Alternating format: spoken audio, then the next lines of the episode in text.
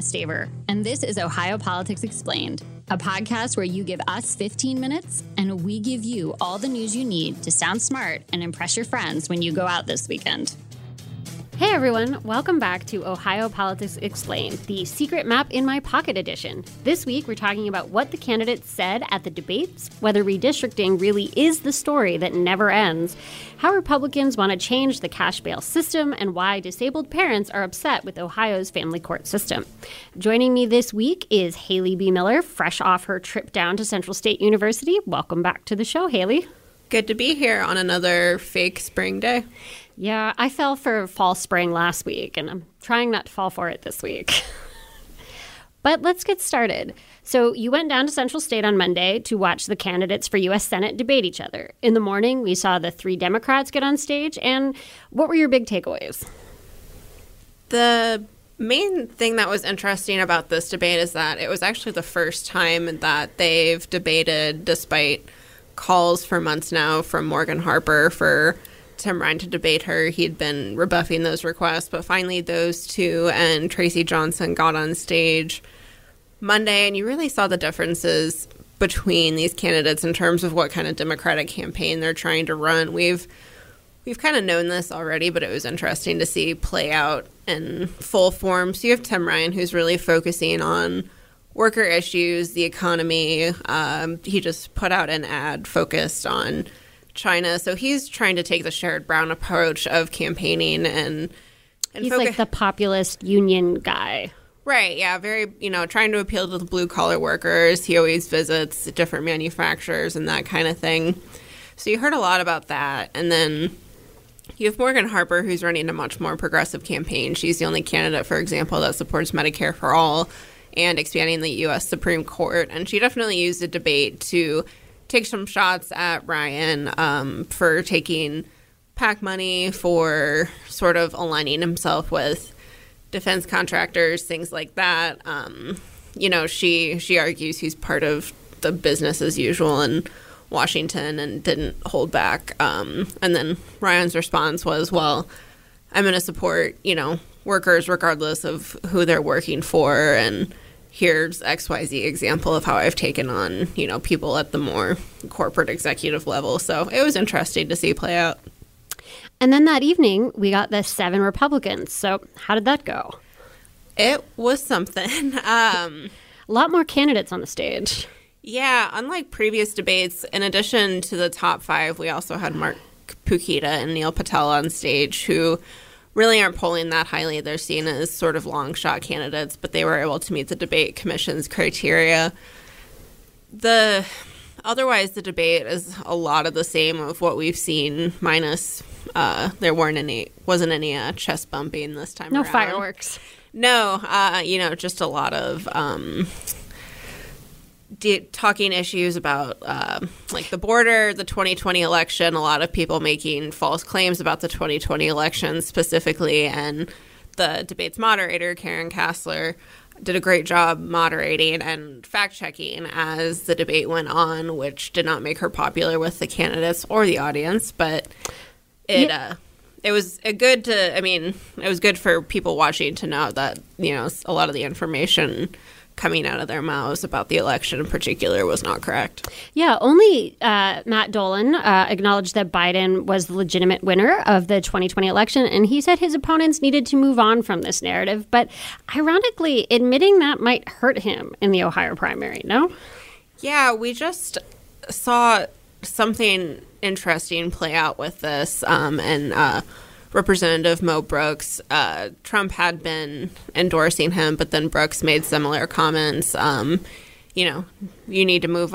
We need to move on from this, that kind of thing. And Trump actually ended up withdrawing his support for him. And as we know, the candidates in Ohio are trying to attract, get their own endorsement from Trump. So continuing to cast doubt on the election and in more extreme cases say that it was completely stolen from Trump is certainly one way that they think they can get it. And then we saw the two Democrats who want to be the next governor of Ohio. The Republicans didn't have a debate on Tuesday night. Governor Mike DeWine declined, and then one of his main challengers, Jim Renacci, backed out. But we did see Nan Whaley and John Cranley, or Nan and Cran, as we call them around the newsroom.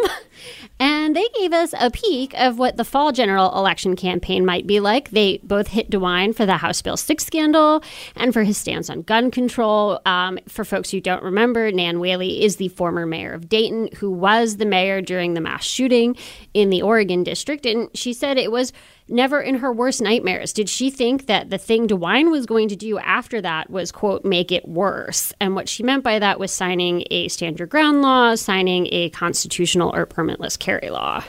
Yeah, it was a very cordial debate for the most part. I mean, Cranley and Whaley are longtime friends. Uh, they are part of a text group that our colleague Jessie reported on a few weeks We've ago. talked about that.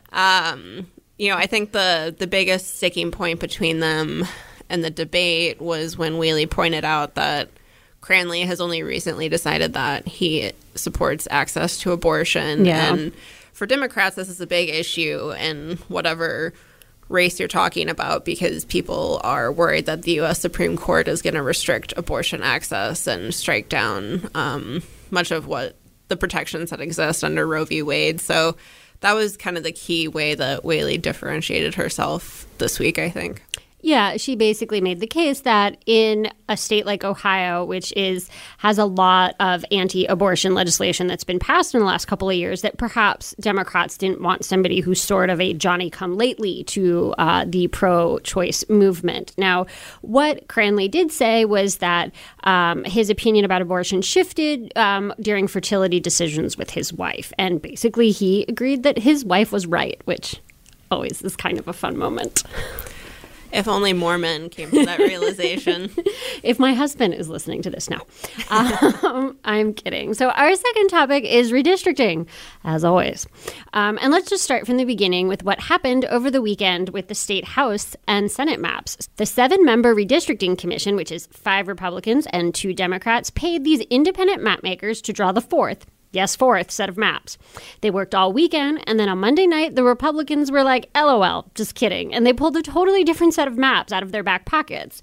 People in the audience cried cheaters and booed, but the maps were approved 4 3, and they're most certainly headed back to court.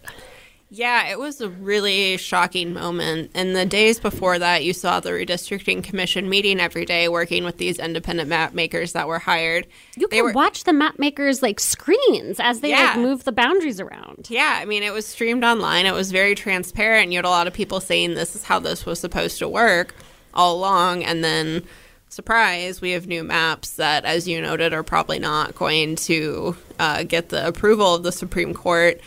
Meanwhile, these races are not on the May 3rd ballot, and we still don't really know when the primary for those races is going to be. So there's just a lot of uncertainty right now. Yeah, there is a federal case where a trio of federal judges um, are debating whether to actually move the entire primary to accommodate these races. Uh, Ohio Secretary of State Frank LaRose says that they could move the primary races to May 24th at the earliest or August 2nd at the latest. So I don't know. But when it comes to the congressional maps, they seem a little more set for now. It kind of looks like the latest version, which, well, technically not constitutional, will be what we use for 2022. Yeah, it sounds like the Supreme Court is going to hit pause on reviewing those maps until after the May primary. So, um, you know, those will be on the ballot for now. for a single election. Yeah. Um, and, you know, the candidates who registered under those districts will be able to proceed in those districts. What happens after that, I have no idea. No one but, knows. um, that's at least that's at least where we're at for now. So it does seem like the state's gonna move forward with a May third primary for those races, the statewide races, the local races, and then probably hold what will be a very low turnout election for legislative races at some point. Yeah, and before we move on to our third topic, um, we also just wanted to let you know that uh, the two groups suing over these maps have asked the Ohio Supreme Court to hold the commission in contempt. Now, the court had threatened to do this a couple weeks ago when the commission blew past its deadline, but what these groups are saying is like, we did this whole map making process and then they pulled this alternative map out of their pockets. They're basically flouting the Supreme Court's orders and you should hold them in contempt. And I don't know. We'll see what happens with that too. Yep, it's it's anyone's guess right now. Our third topic is bail. as in the money people sometimes have to pay to stay out of jail while awaiting trial. Traditionally, bail is imposed when someone presents a flight risk. It's kind of like insurance that you'll come back to court, and it can increase on the severity of your crime. But a handful of Republicans want to amend Ohio's constitution to give courts more leeway by adding public safety into the mix. So I'm just going to read you the amendment because it's short. It says when determining the amount of bail, the court shall consider public safety, a person's criminal record, the likelihood a person will return to court, and the seriousness of a person's offense. So they're just adding in those little extra layers.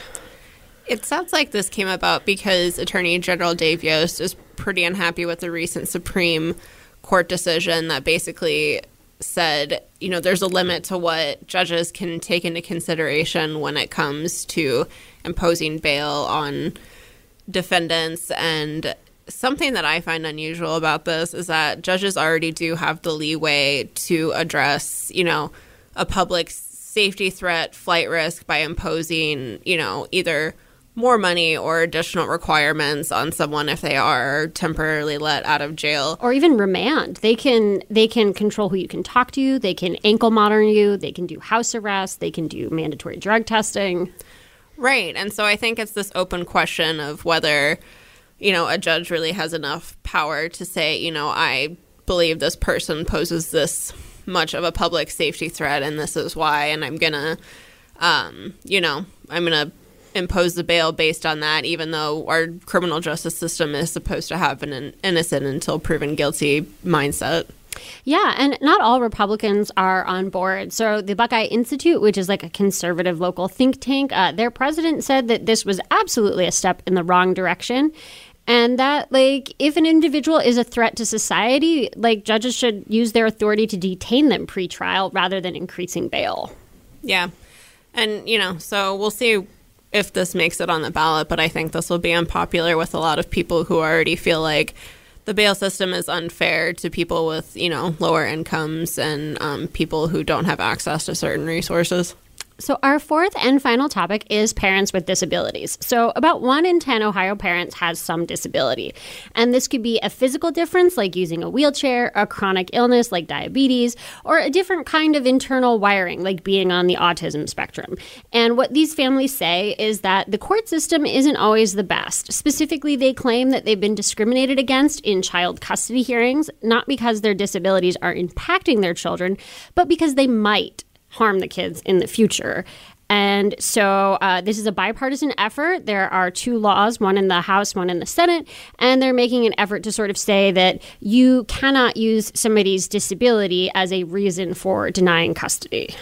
I had never even heard about this until your story. I did have one question about it, though. It sounds like some people were in the disability community are concerned about how this could impact folks with uh, mental health struggles. What's what's the at that aspect of it? So there's this idea that they want to create almost a separate system for evaluating these kinds of parents and sort of to determine whether a disability could impact your ability to parent and that they would have to make reasonable accommodations before they took your kids away. But there's this idea that if you create a separate system, that somehow you're creating an unequal system, or there's this some implication that these parents need extra scrutiny. Mm. And so they said the wording and the language around this is really important. That like preventing discrimination is great, but creating this totally separate set of hoops that they specifically have to jump through could potentially be problematic. Yeah, that makes sense. It does seem like, I mean, this bill certainly has the right intentions, oh, yeah. though. And some of the, you know, personal anecdotes that you cited in your story about people who just haven't been able to, you know, spend the time with their kids because of um, their disabilities. It certainly seems like an unfair system. Yeah, one of the ones that really struck me was um, there was they worked with a new mom who had a visual impairment, but she's also a new mom, and I've given birth, and you know, sometimes you have stitches in places you should never have stitches, and you've had all these kinds of drugs, and you've pushed a human out of you, and she asked for help going to the bathroom, and the social worker like wrote down like maybe she can't use the restroom on her own because of her disability. And I'm like, nah, maybe she can't use the restroom because she just had a baby. Right. Like, I needed help. Like, sitting down to pee, just if this is TMI, after you've given birth is a wild experience not good. Um, I'll leave it at that. But uh, one more thing before you go. If redistricting is making your head spin, our lovely colleague Jessie Balmert made a 90 second video that will get you up to speed.